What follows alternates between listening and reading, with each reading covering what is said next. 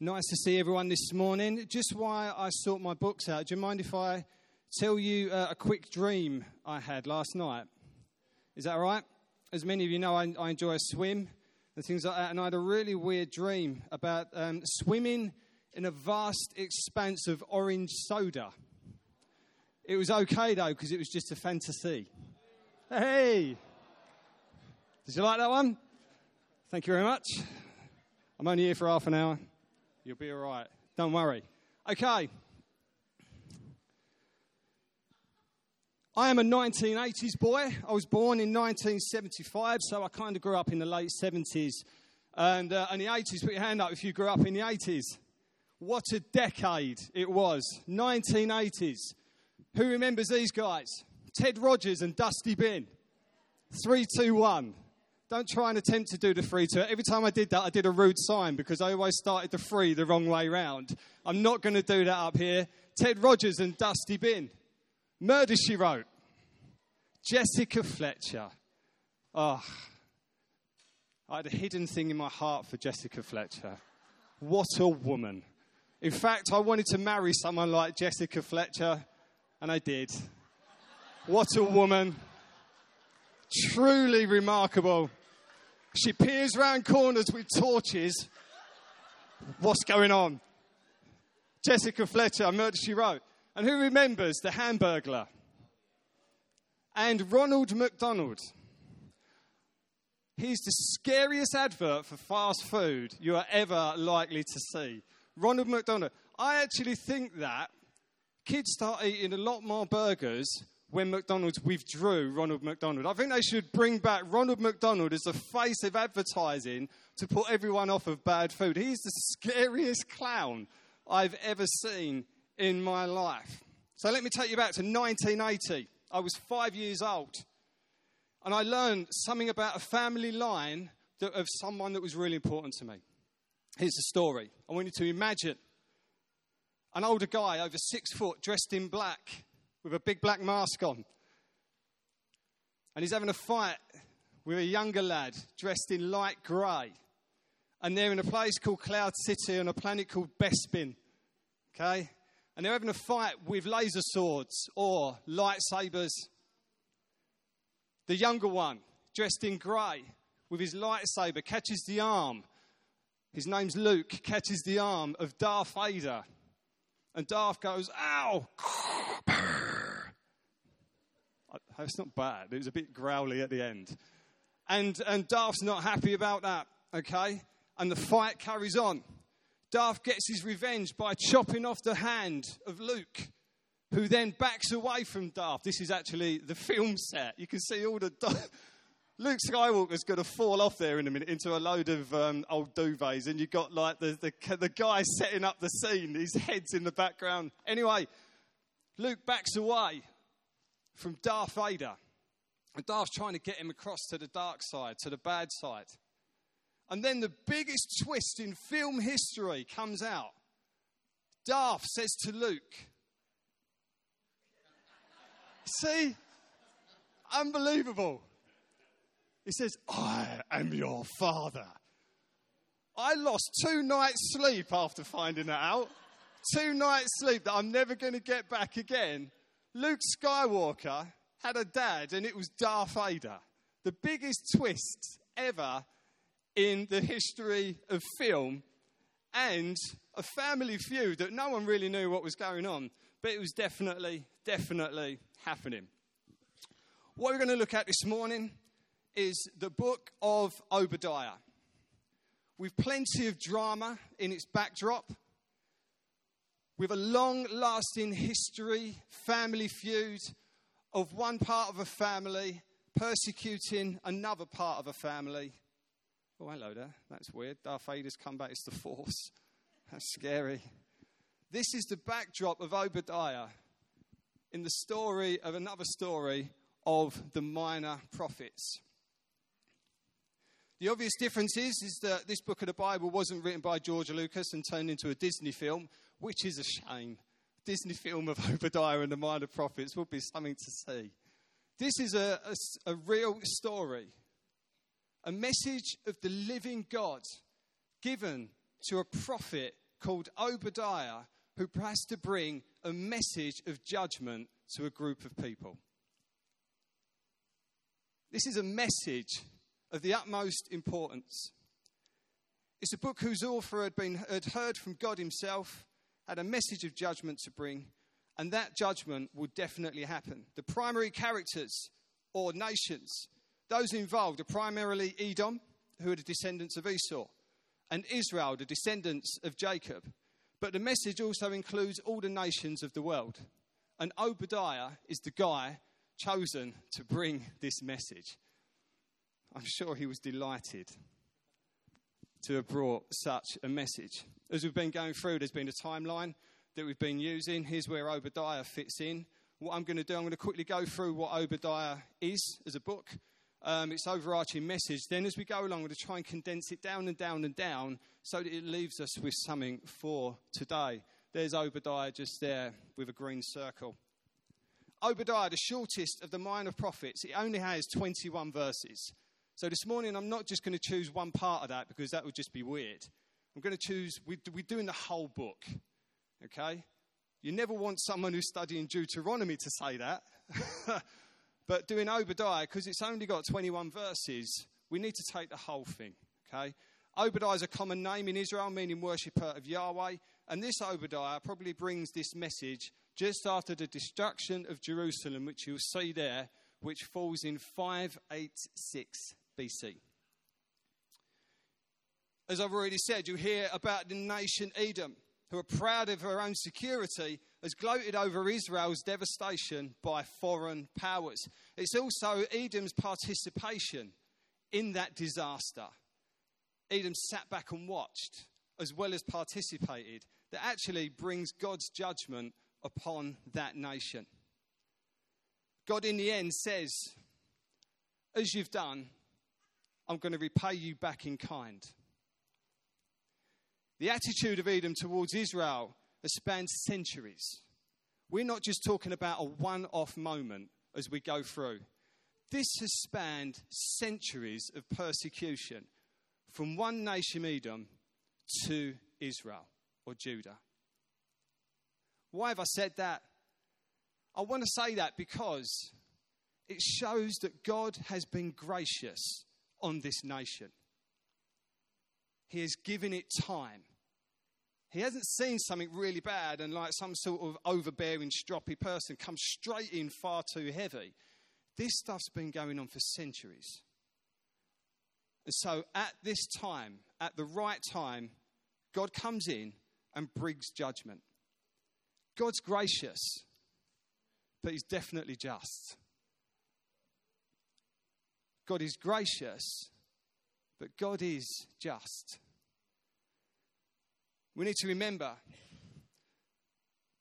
that the Edomites and Israel are actually relatives. Edomites come from the descendants of Esau. Judah or Israel come from the descendants of Jacob. Jacob and Esau were brothers. So, years after year after year after year after year, there's this been kind of like family dispute going on. But it's always been Esau on the back of Jacob. The heart of God must have been breaking when two brothers, descendants of two brothers, through and through and through, there's still this stuff happening. The fact that the hostility of one brother's nation towards another makes the whole story even more detestable and painful in the eyes of God. See, God's heart breaks for injustice.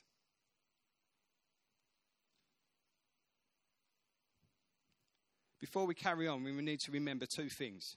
He's slow to anger, and he's very rich in love. The God of the New Testament is the God of the Old Testament.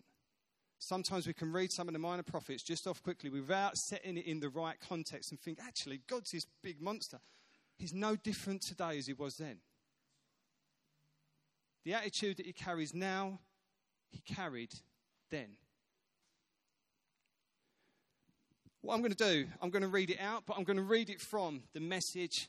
Okay, I'm going to ask for your patience a bit as I do this. me and my wife were sitting there like, do I read out the whole thing? And actually, yeah, I want to. What I've done up the top there, the book of Obadiah is broken into two sections verse 2 to 15 and then 15 through to 21. I've given a brief explanation of each bit in there. As I read it, I'm not asking you to follow in your Bible, I'm going from the message. I just want you to listen. What we're going to do to start with, we're going to read verse 2 to 15. This is the message of God against proud Edom. Your world will collapse. Obadiah's message to Edom from God the Master. We got the news straight from God by a special messenger sent out to the godless nations. On your feet, prepare for battle and get ready to make war on Edom. Listen to this, Edom. I'm turning you into a no account, basically bankrupt. The runt of the godless nations and despised. You thought you were so great, perched high among the rocks, king of the mountain, thinking to yourself, no one can get me, no one can touch me. Think again. Even if, like an eagle, you hang out in the high cliff face, even if you build your nest in the stars, I'll bring you down to earth. This is God's sure word. If thieves crept up on you, they'd rob you blind, isn't that so? If they mugged you on the streets at night, they'd pick you clean, isn't that so? Oh, they'll take Esau apart piece by piece, empty his purse and pockets. All your old partners, Esau, will drive you to the edge. Your old friends will lie to your face. Your old drinking buddies will stab you in the back. Your world will collapse and you won't know what hit you. So don't be surprised. It's God's sure word. When I wipe you, all your sages of Edom and rid Esau's mountains of its famous wise men, your great heroes will desert you, Teman. There'll be no one left in Esau's mountains because of the murderous history compiled against your brother Jacob. You'll be looked down on by everyone. You'll lose your place in history. Edom, on that day when you stood there and you did nothing, strangers took your brother's army into exile. Godless foreigners invaded and pillaged Jerusalem. You stood there and watched. You were as bad as they were. You shouldn't have gloated over your brother when he was down and out. You shouldn't have laughed and joked at Judah's sons when they were face down in the mud.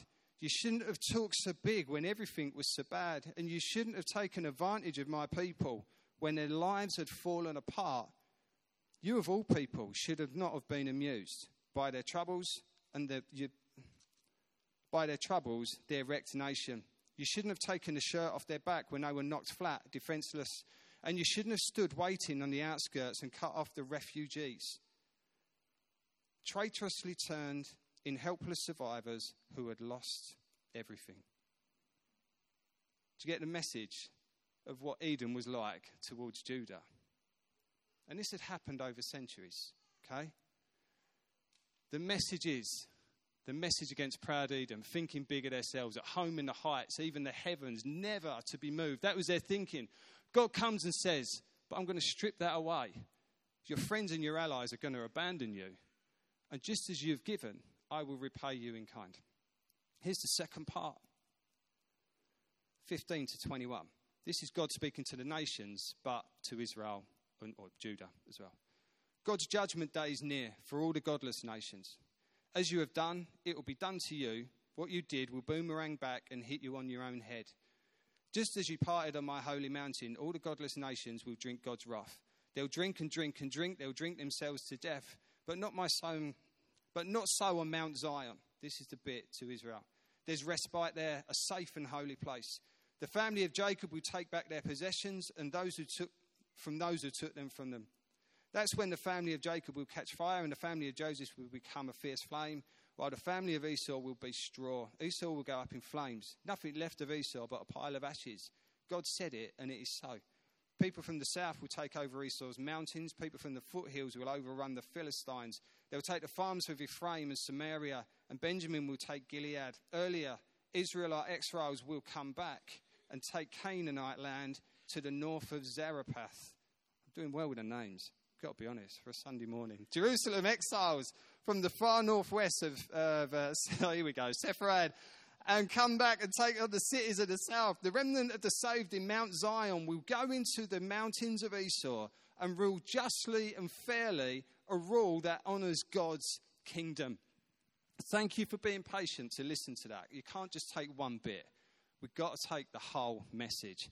Here's the message, verse 15 to 21, a message about Israel and to the nations. All the nations will receive judgment like um, Edom. Israel will be delivered, everything restored back to them, and they will walk into the promises of God. So, what do we do with this? I'm going to keep condensing it down and down until we get to something that today, what, what does this show us? It gives us good history, but what can we walk away with?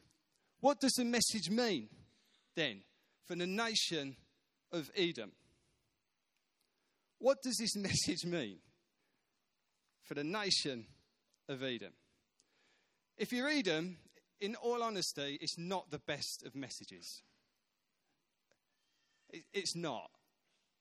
Okay? Obviously. God Himself is getting involved to bring judgment on them as a nation because of everything they have done to their brother Israel. It's going to boomerang right back. They're going to get paid in kind as they have done. The message, again, is the same for all the other nations who are opposed to God and his people. He's a God of love, but he's a God of justice. Okay?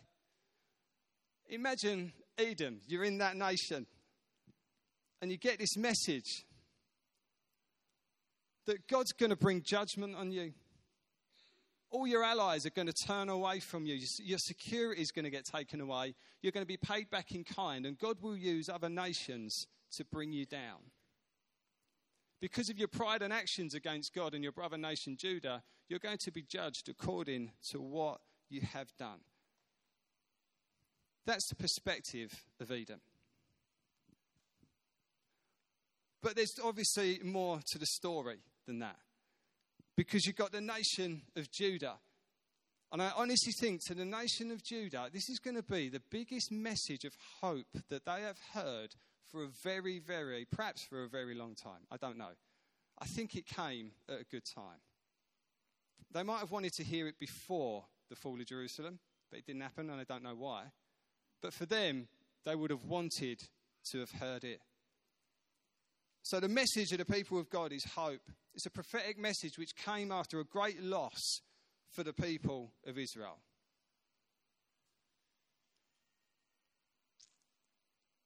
In this message, it clearly shows that God has never once left them alone. He has always had his eye on them, even when they were going through such destruction.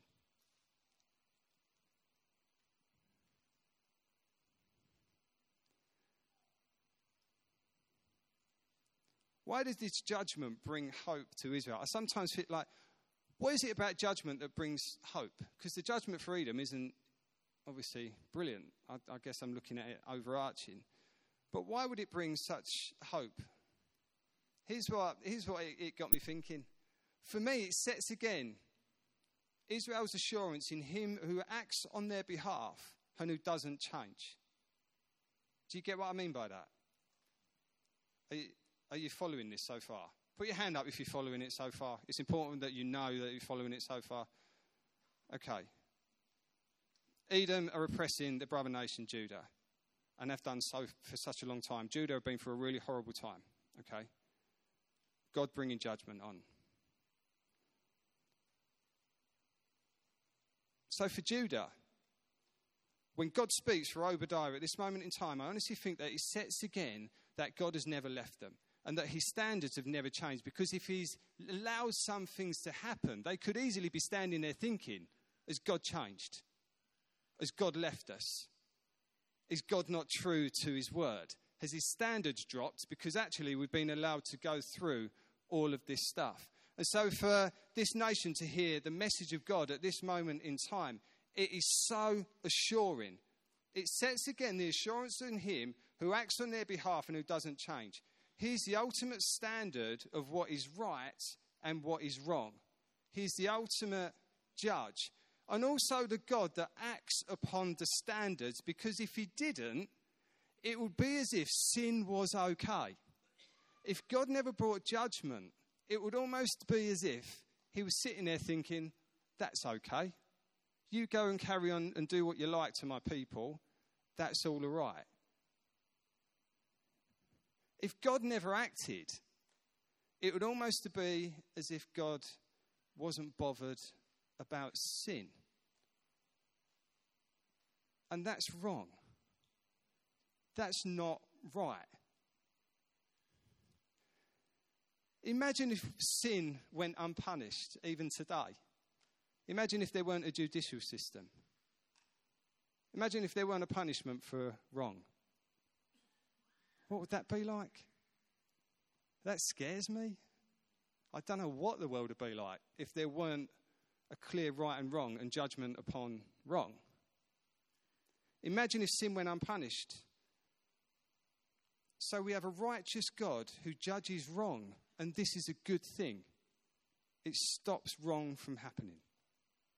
There's a judgment that says that's, that's not right. It doesn't stop it, but it says that's not right. We also have an all powerful God who is able to make judgment happen, even to the point where he uses nations to bring judgment. This speaks of a highly supreme God who is in charge.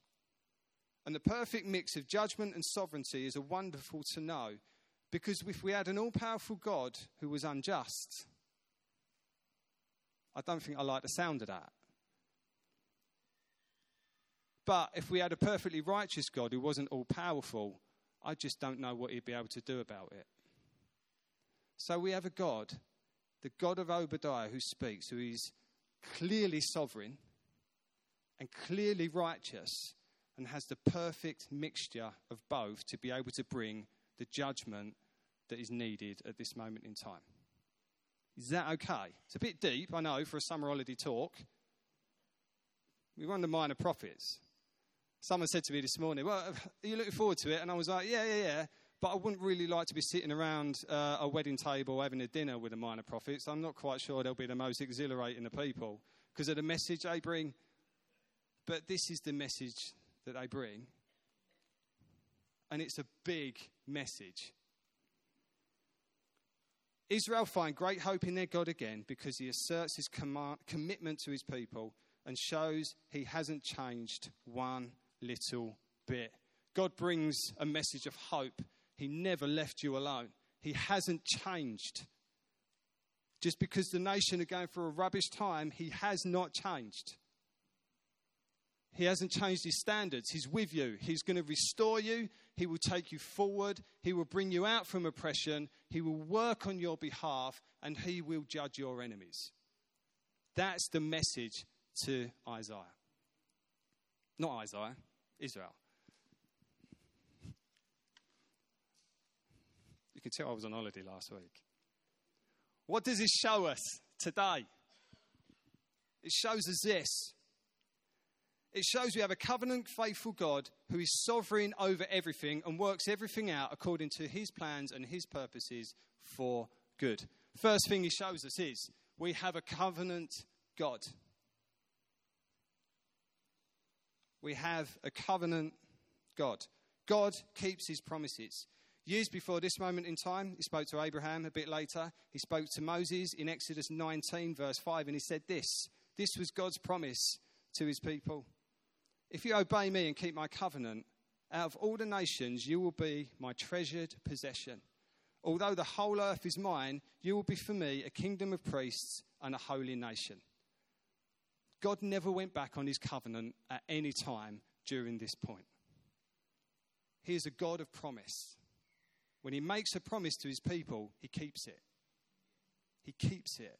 Might not be the way that we like it, might not have been the way that this nation liked it, but he kept it. He's a God of promise. He's willing to help his people, and he is 100% committed to them. What else does the message of Obadiah show us? It shows that God is sovereign and God is not afraid to use his sovereignty. The message of Obadiah clearly shows God intervenes in time and uses people and nations, even those that don't necessarily follow him, he uses them according to his will.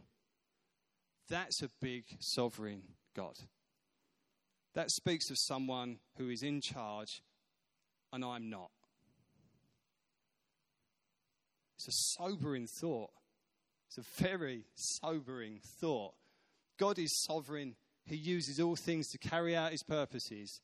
God is in charge, and He's able to help His people.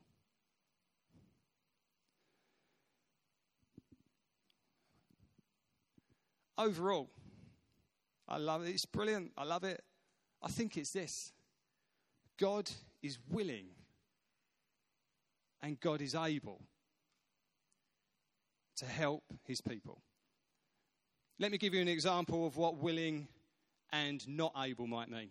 I've just come back off holiday, and on holiday, when we were there, there were flumes, you know, like the water slides, things like that. There was one that had quite a solid base to it, and it was very short, the shortest of flumes. I thought I could manage that. So I go down, but I, I go down and I sit up ever so slightly, and I manage. I'm, I'm being really open and honest with you this morning, guys. I hope you appreciate I'm opening up my heart to you at this moment in time. I managed to get a friction burn on my backside. And it really hurt to the point where I checked my shorts later and there was those nice red shorts and there was a white friction mark that long on the back of the short. I won't tell you what any more information than you need to know. This happened in day three, and so from day four, for the rest of the time, I was not able to enjoy the fun of any more water slides. I did try, believe me.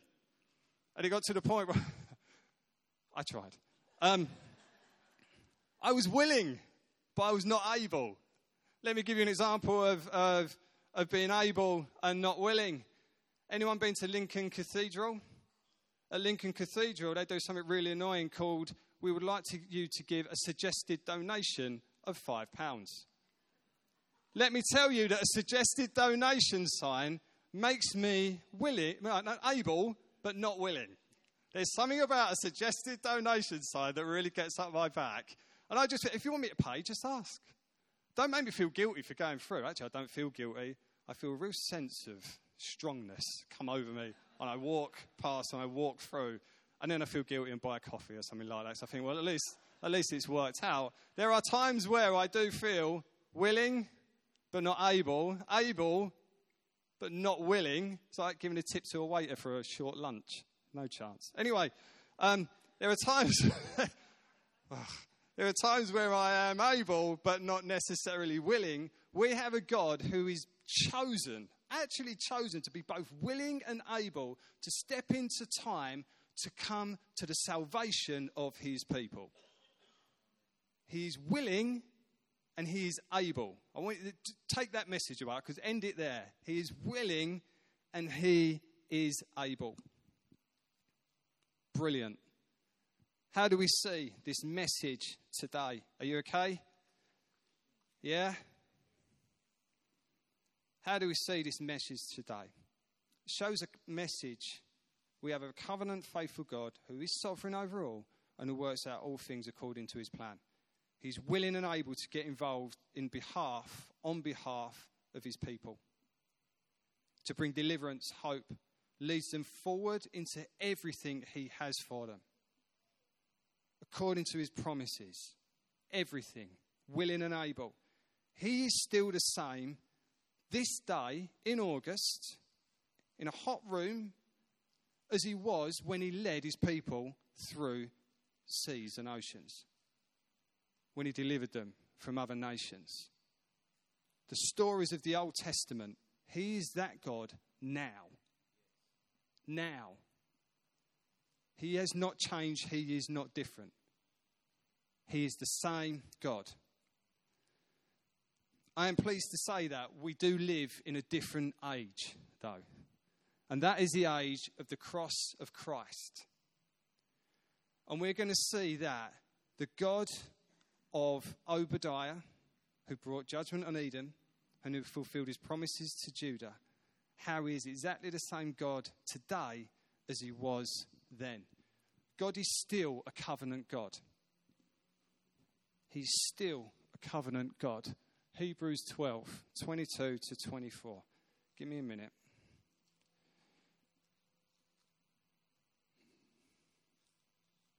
Hebrews is in the Old Testament, isn't it?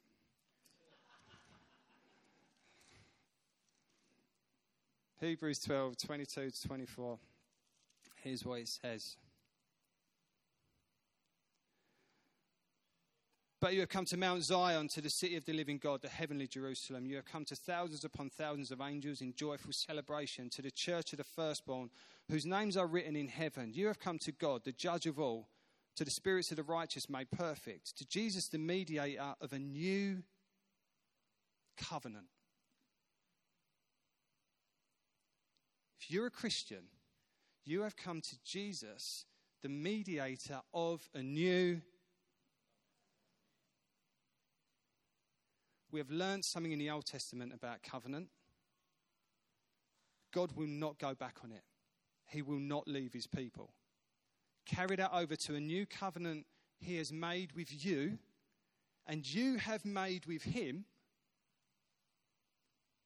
He will never leave you. His covenant and promise with you is as sure as anything else that will ever be promised to you. It's above and beyond. It will not fail.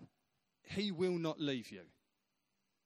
In your darkest, most difficult time, it does not mean to say that He has walked out. He is a covenant God of promise. Lasting promises. He is the same as He was. Let me take you to Colossians 1 15 to 22. I don't think I'm going to read that. I don't know if we've got time. Colossians 1 15 to 22 talks about the supremacy of Christ. Jesus is sovereign, He's supreme. We have a supreme sovereign Savior, we have a supreme sovereign God. He was there before this point, actually, when everything was made. He was there firstborn from among the dead. I'm going to leave you to read it. There's no one like him. There never will be. There never, ever will be. He's made a covenant with you. He's supreme. Shows he's the same as he ever was. God is still very willing and still very able to get involved on the behalf of his people and actually humanity. John 3:16. Jesus came. The dying son got involved. He was willing and he was able to come and to bring salvation and change and life and a way forward and hope the hope of God Himself to us. The God of the Old Testament is exactly the same as the God in the New Testament. And I think it brings it so much more to light in the life and the message of the gospel of Jesus Christ. It does. We have a wonderful, all powerful God who is a covenant God. He's still sovereign and he's definitely willing and able. I'm going to round up by telling you a quick story and, um, and leave you maybe with something. Hopefully, not an image of me in a pair of shorts limping. Okay, there's a guy goes by the name of Viktor Frankl. You might have heard of Viktor Frankl, I don't know if you have or not. Uh, Viktor Frankl, he was a Jewish Austrian psychologist who, over the years, um, was developing a new therapy called logotherapy. Logotherapy is a therapy that is based on when man, per, people find meaning, then if you find meaning in life, then that is such a way forward out of different places where people find themselves.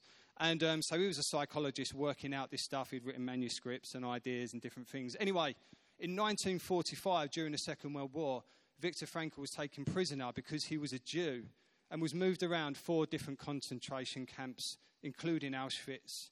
He was kept alive mainly due to his medical abilities, so he was used basically in the camps to keep certain people alive, to keep, I don't need to go into the story, to keep the whole thing going.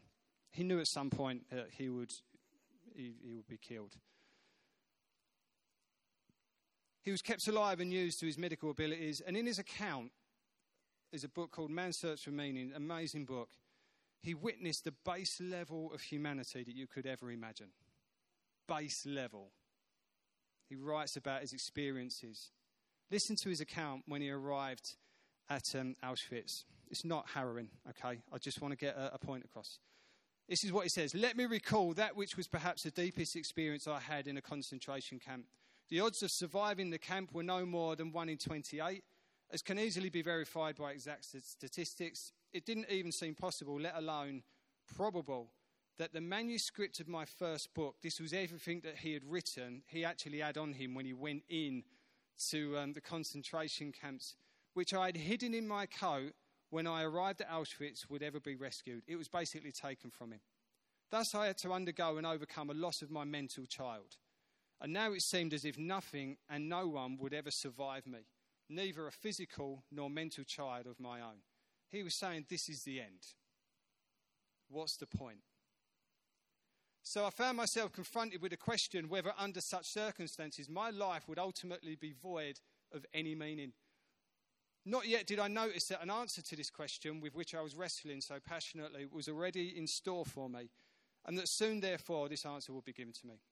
This was the case when I had to surrender my clothes and turn in, and an intern inherited the worn out rags of an inmate who had already been sent to the gas chamber immediately after his arrival at Auschwitz railway station.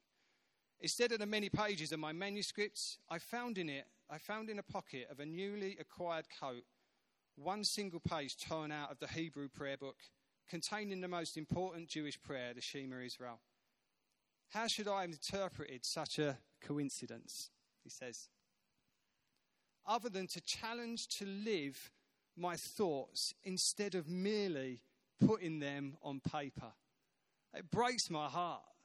I'm like, this guy carries on writing his therapy about finding meaning in the dirtiest, most base place of humanity. He found meaning and developed his, his, his psychotherapy and goes on to help countless amounts of people. He chose.